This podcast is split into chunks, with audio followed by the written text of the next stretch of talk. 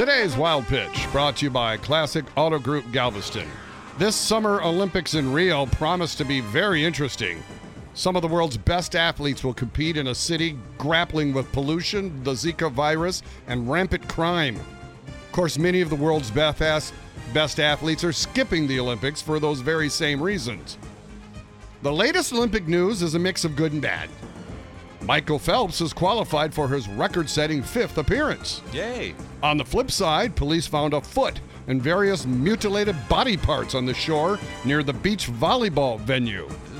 As you know, Dean, the women's beach volleyball competition is my favorite Olympic sport. Yes. I mean, would you rather watch a bikini clad Misty May-Treanor leap for the ball or LeBron James? That's a no brainer. And now, a foot foul during serve could be an actual severed foot. That's today's wild pitch.